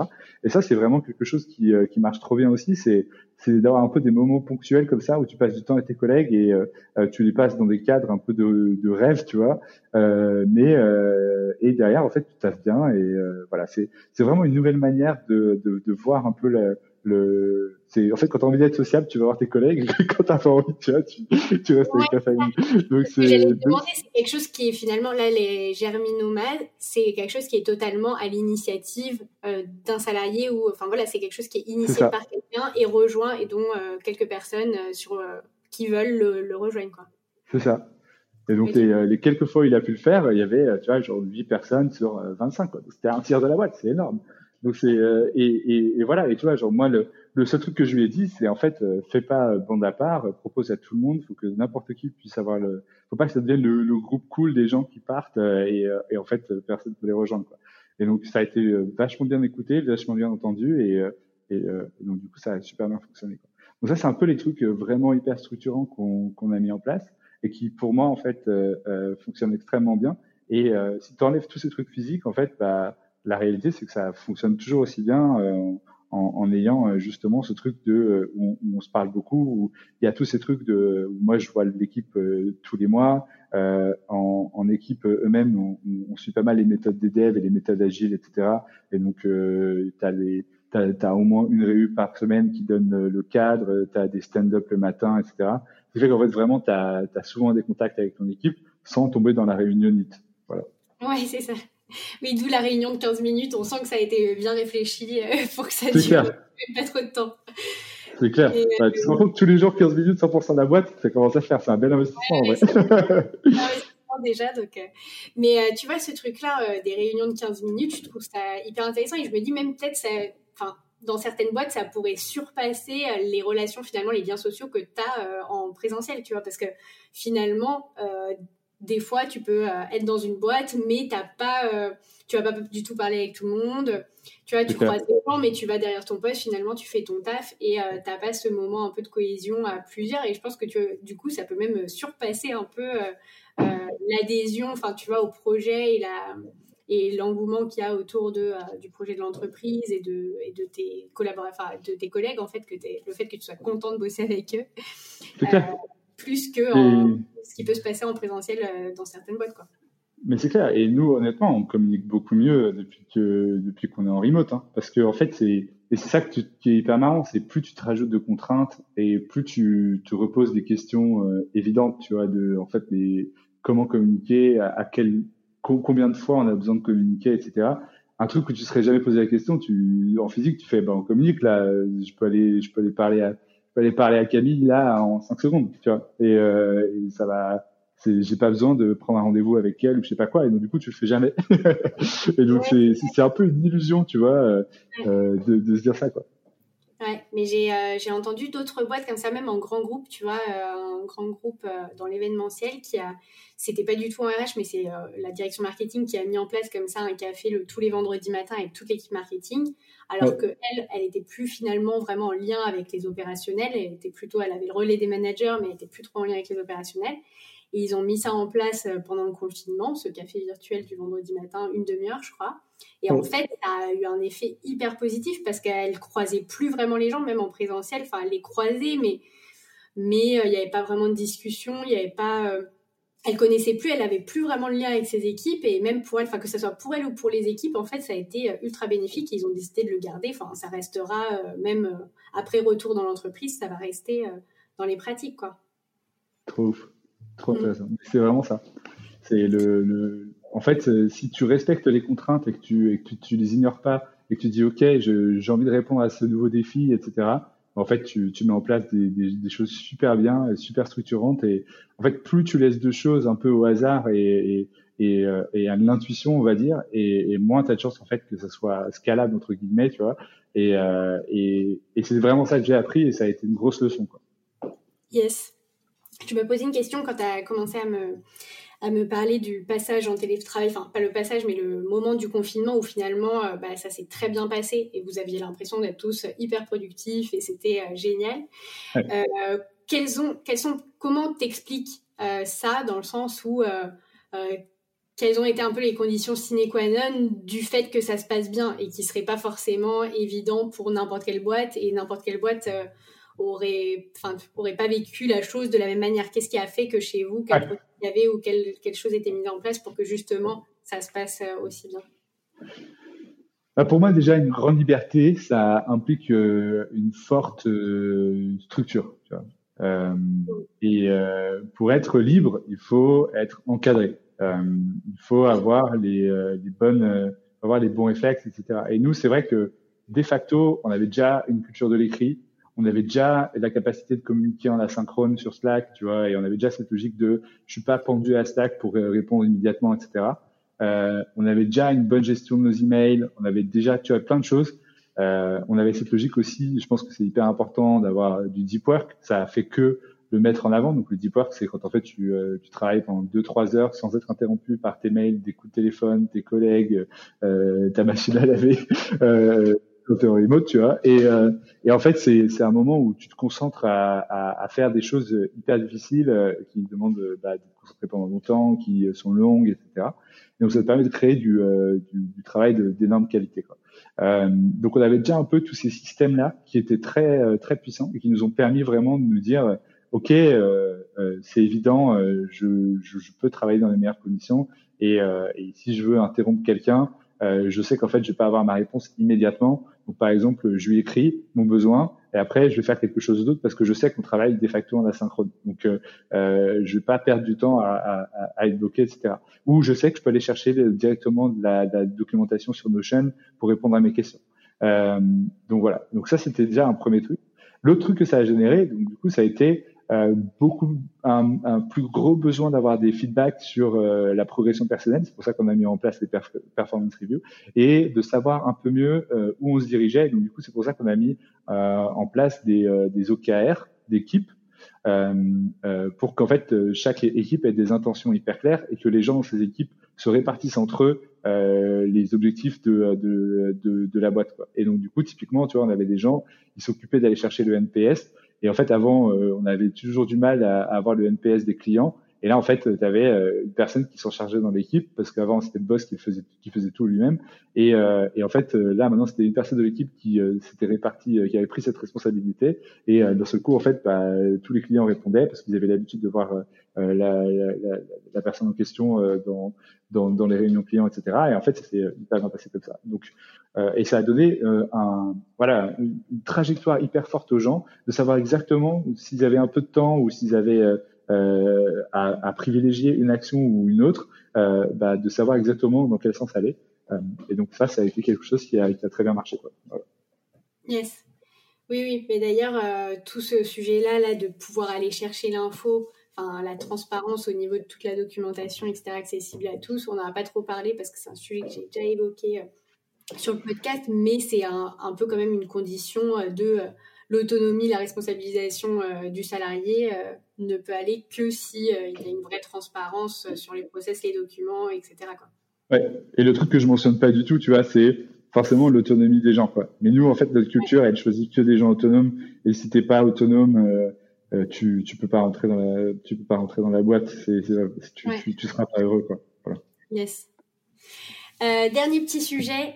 Euh, sur les horaires de travail parce que c'est un thème que j'adore euh, vraiment. Yeah. m'a toujours paru vraiment absurde au-delà des, des, jobs qui sont euh, bah, en relation directe avec le client et suivant ta cible client, bah, forcément tu vas devoir être dispo à tel ou tel horaire. Mais au-delà de ça, je trouve que ça n'a pas beaucoup de sens, moi, perso. Et du coup, je voulais savoir comment ça se passe chez vous au niveau des horaires. à quel point vous bossez en asynchrone? Est-ce que c'est défini individuellement? Est-ce qu'il y a quand même quelques règles un cadre de base et, euh, et après, ça, ça, se négocie Comment ça se passe? Alors déjà, contractuellement, on a fait passer tout le monde au forfait du jour. Euh, donc, euh, donc là, c'est en cours de signature parce que c'est en cours de, de lancement aussi sur justement cette créativité sur les formats de travail. donc ça, c'est le petit, le petit truc. Hein, il faut voir son CSE, avoir un deal avec lui. Une fois que le deal est bon, tu deals avec euh, chaque individu. En fait, euh, être forfait jour, c'est pas forcément intéressant parce que euh, tu, tu, payes plus hein, de, de, de, de, charges. donc, donc voilà, donc ça c'est un premier deal à faire. Mais nous, on part tellement du principe que tout le monde est autonome que en fait, on a, on a, on a fait un, un accord d'entreprise pour pouvoir faire en sorte que tout le monde puisse avoir ce niveau d'autonomie dans son quotidien. Euh, ça, c'est aussi un, quelque chose que tu peux utiliser comme génie du mal, parce que dès le moment où les gens sont en forfait jour, tu peux leur demander de faire des grosses, grosses horaires. Yes, enfin Mais quand tu es un génie du bien, et j'espère me rapprocher de, cette, de, de, de ce truc-là, euh, euh, c'est vraiment de faire en sorte de, de permettre aux gens d'avoir la, la voileur nécessaire pour euh, euh, s'auto-gérer. Euh, moi, mon rôle, il est, euh, il est vraiment de, de, définir les contraintes. Donc, en fait, on a des gens qui sont euh, en, en, Corée, en Réunion, à Dubaï et bon, aux quatre coins de la France. mais bon, là, il n'y a pas de décalage horaire. vous êtes et donc... international sur 30 personnes, ça fait déjà pas mal de destinations. ouais, c'est pas mal. Euh, euh, y a, je pense qu'aujourd'hui, maintenant, il y a 40% de la boîte qui est à Paris. Peut-être la moitié, je crois que je regarde les stats.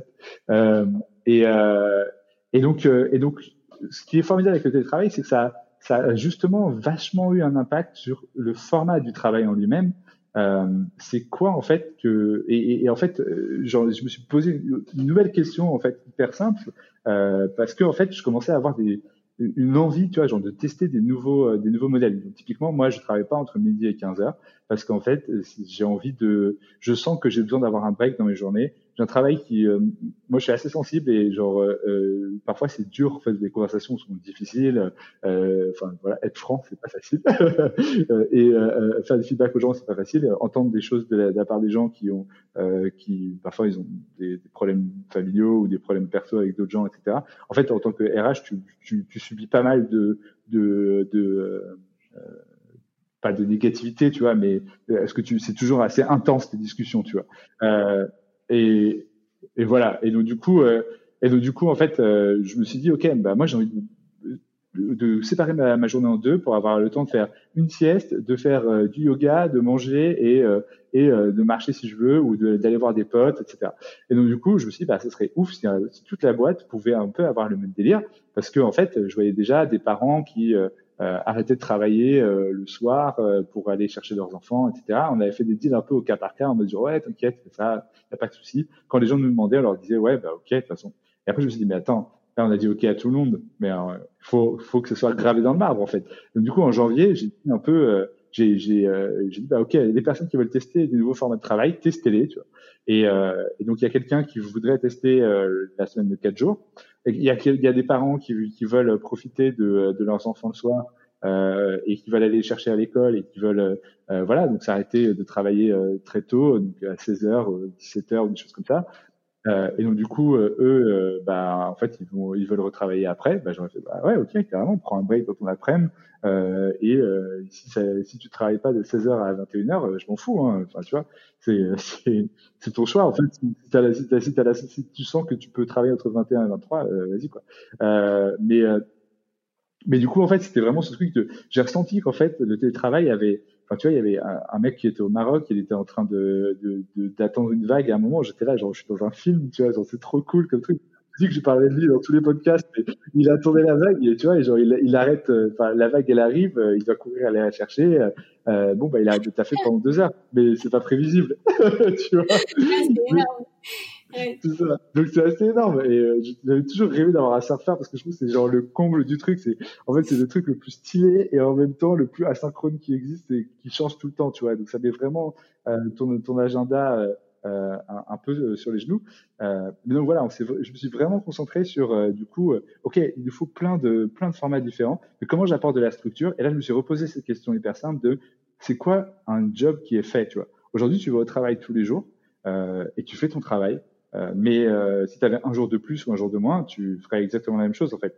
Et, c'est ça en fait qui est troublant et, et, et, qui chez les devs par exemple existe pas trop, c'est qu'en fait genre eux ils ont un sprint, ils savent exactement où ils vont, etc. Et donc c'est vraiment ça qu'on a essayé de faire, c'est de donner euh, vraiment de requalifier genre c'est quoi les attentes qu'on a. Aujourd'hui on est au début de ça, mais je sais que genre dans, dans deux trois mois on, sera vraiment hyper hyper fort là-dessus de en fait quand est-ce que, euh, par exemple, c'est le, le, le, format qui, euh, qui challenge le plus cette conception de c'est quoi le job qui est fait, c'est quand tu fais la semaine de quatre jours, tu vois.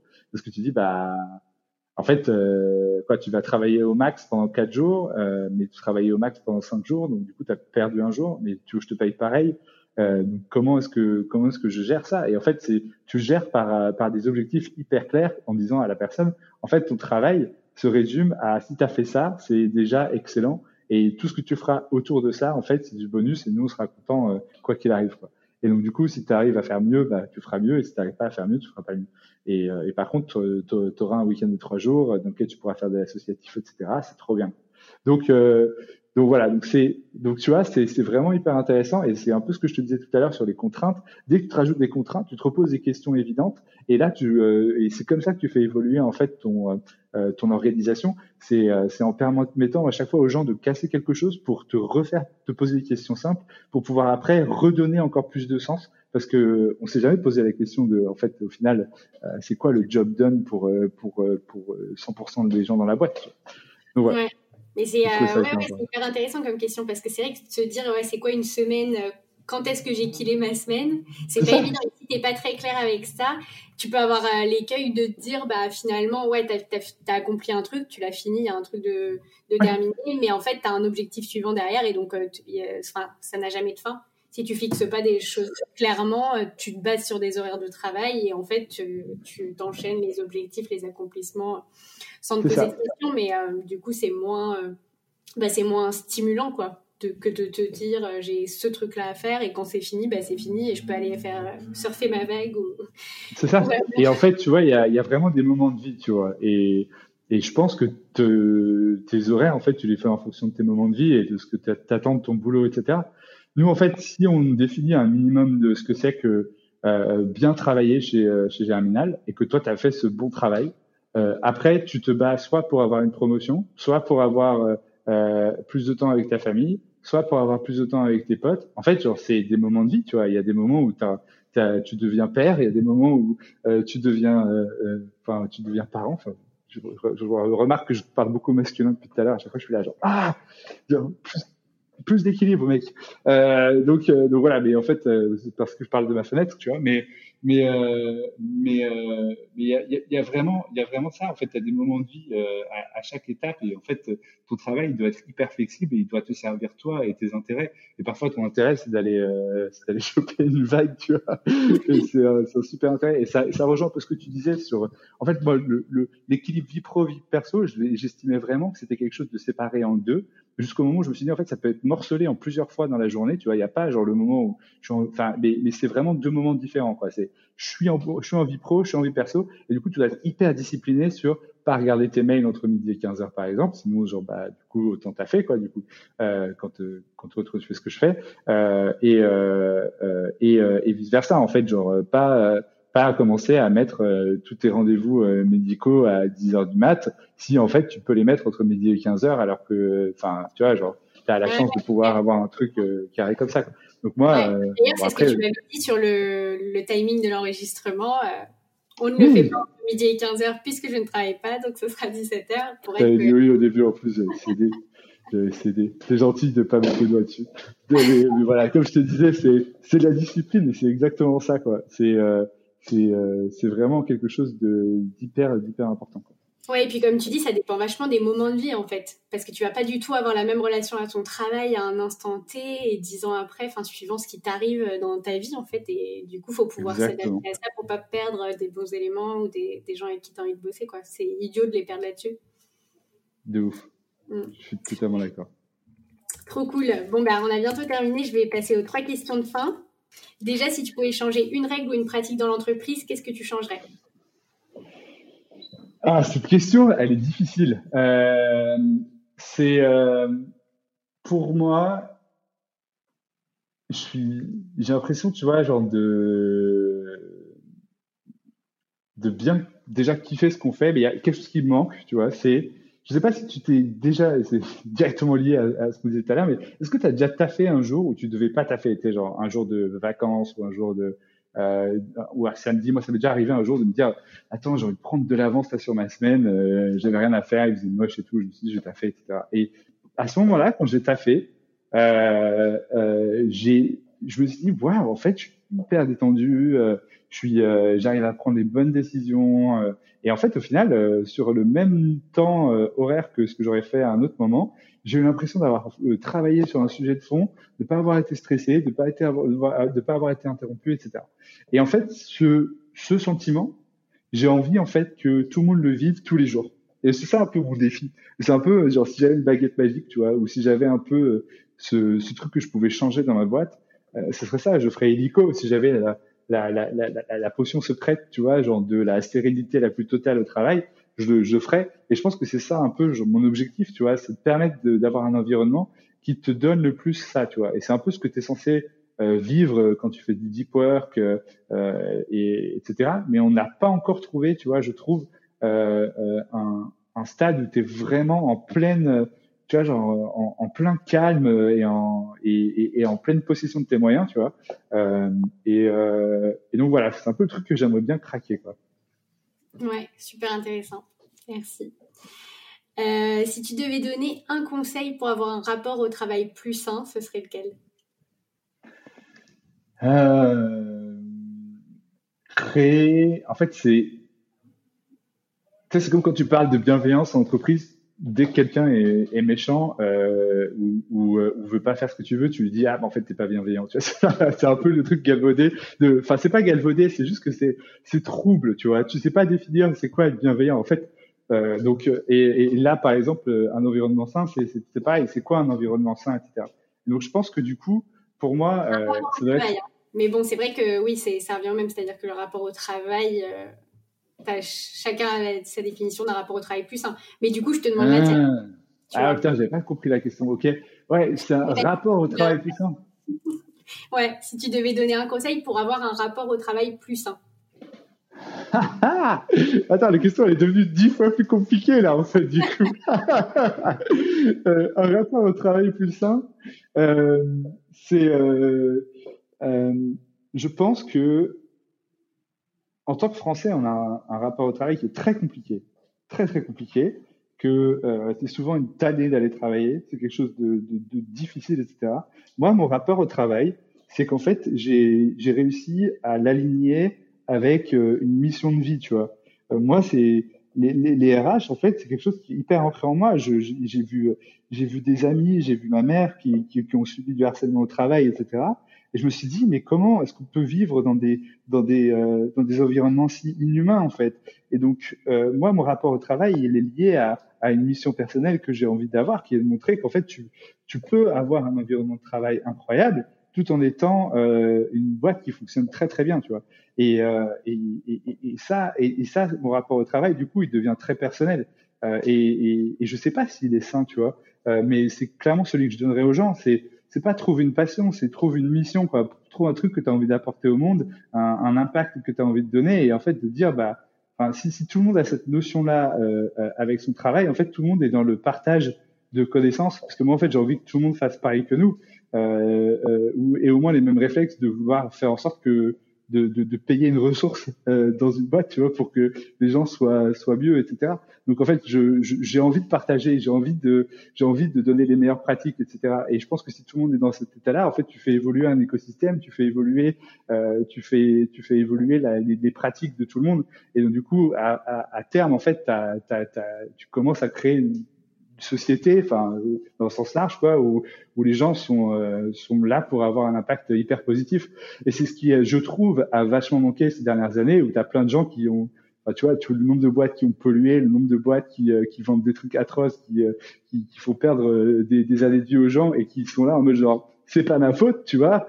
Euh, enfin, ça manque de gens en fait qui ont un rapport au travail qui, euh, qui, qui cherchent à avoir un impact positif, quoi. Donc, désolé, la question, la réponse est un peu longue, mais au final c'est ça en fait. C'est euh, pour que le, le, travail soit sain, en fait, faut que tu aies trouvé aussi une mission de vie de comment tu vas avoir un impact dedans. Et euh, tu vois, moi, RH c'est pas ma passion, enfin, je sais pas, c'est pas ma passion de vie, quoi. Mais par contre, l'impact que je peux avoir à travers, enfin, c'est le véhicule en fait de la mission que j'ai envie d'avoir et de l'impact que j'ai envie d'avoir. Euh, et, et de, dans ce fait-là, en fait, mon travail devient, euh, enfin, tout ce que je fais dans mon travail, donc quand je vais acheter du PQ pour la boîte, ou quand, ou quand, ou quand j'ai, euh, ou quand j'ai un, un, truc qui est hyper cool à annoncer, comme les 40% de, euh, des big qu'on partage à, à, tous les employés chez Germinal, bah, en fait, dans, dans ce rayon-là, en fait, j'ai un niveau de satisfaction qui est équivalent, tu vois. C'est quand même j'ai l'impression que ça va dans le, bon sens et que ça n'arrive pas sur la boîte. voilà. C'est cool. Ah ouais, c'est ouais, plutôt bien du coup. T'es tout le temps, euh, tout le temps satisfait, quoi. C'est clair. Bah, Voilà, c'est un peu comme ouais, ça que j'ai envie d'aller, quoi. non, non, mais oui, c'est effectivement, bah, ouais, je pense que l'impact et la mission, euh, ouais, c'est une bonne façon, en tout cas, d'être euh, heureux et serein au travail. Euh, et pour finir, est-ce que as, tu m'en as déjà cité euh, deux, je crois, des livres depuis le début que je mettrai dans l'épisode, mais est-ce que tu as en plus euh, une, ou, une ressource, lecture, vidéo, film, podcast, ouais. sur un des sujets qu'on a abordés? Alors, j'ai cité, ouais, je sais plus ce que j'ai cité, mais en tout cas, il y a, y, a, y a deux livres qui, moi, m'ont. Enfin, il y a Reinventing Organizations qui est, qui est ouf, hein, de Frédéric Laloux. Après, il y a Work Rules qui complète bien, je trouve, parce que c'est euh, Laszlo Bock, le, le DRH de, euh, de, Google, qui a écrit un livre. Et donc, du coup, en fait, on a ces deux livres en fait qui, qui sont intéressants parce qu'ils mettent en avant euh, plein de stats et, euh, et, plein de bonnes pratiques qui ont marché à, à des, à des centaines d'employés. En fait, il y a un gros truc qu'on dit, c'est un peu un peu comme les pays nordiques où dès qu'ils font un truc bien, on dit ouais mais ils sont que 5 millions. Bah là c'est pareil, dès que tu dès, que tu lis un truc au RH, les gens ils font ouais mais ça ça crante pas au-dessus de 30 personnes. Tu vois, t'es là en mode genre ok, donc euh, j'ai pas le droit de le faire, c'est ça. Euh, et, euh, et, donc du coup, ça c'est ça c'est des super bouquins euh, et euh, un super bouquin pour les RH qui n'ont pas l'habitude de de tester des choses et qui sont généralement un peu les, les, les mains les mains liées quoi. Il y a y a un livre qui s'appelle Switch des Heath Brothers qui qui en fait montre comment instaurer le changement et ils mettent plein d'exemples hyper pratiques qu'on peut transposer de euh, comment en fait instaurer le changement quand on n'a pas de pouvoir, pas d'argent et, euh, et, pas de statut. Je sais pas quel était le troisième truc, mais euh, c'était hyper aguicheur comme comme, comme catchline, mais en même temps c'était vraiment ça, ça marchait vraiment bien. Et c'est vraiment comment comment on met le changement, comment on teste les choses, etc. Et comment on élimine un peu les mauvais réflexes qui, qui font que le changement n'arrive jamais normalement. Voilà, hyper intéressant. Et après, moi, il y a beaucoup de livres de science-fiction que je lis euh, qui, euh, qui sont en fait euh, hyper intéressants parce que ils, transforment en fait le, les environnements en fait qu'on connaît et du coup ils vous font vous reposer des questions sur un peu bah, comment comment ça marcherait si on était dans ce monde-là. Quoi. Donc, moi, c'est aussi des choses qui m'intéressent vachement. Voilà. T'as un exemple là comme ça de livre de science-fiction, le dernier? Euh, Oui, bah alors la, la théorie, c'est Ender, Ender's Game. Voilà de, euh, je check ça, de euh, Orson Scott. Voilà. Ok, merci. Euh, top, mais euh, d'ailleurs, ce que tu disais, par le livre là pour des RH qui sont un peu coincés, je trouve ça hyper intéressant. Je connais pas du tout ce livre, mais j'irai voir aussi parce que c'est plus difficile. Enfin, ça paraît plus difficile pour certaines, enfin, dans des plus grandes boîtes qui sont déjà installées dans de, des systèmes de management qui sont beaucoup plus traditionnels, verticaux, etc c'est quand même moins simple que quand tu commences dès le départ avec une culture euh, horizontale, favorisant l'autonomie, la responsabilisation. On est d'accord. On est d'accord. Trop cool. Bah écoute, euh, merci beaucoup Kevin. C'était euh, vraiment génial de discuter avec toi. Il y a plein, de trucs trop intéressants, donc j'ai hâte de le partager et, et, je te remercie encore.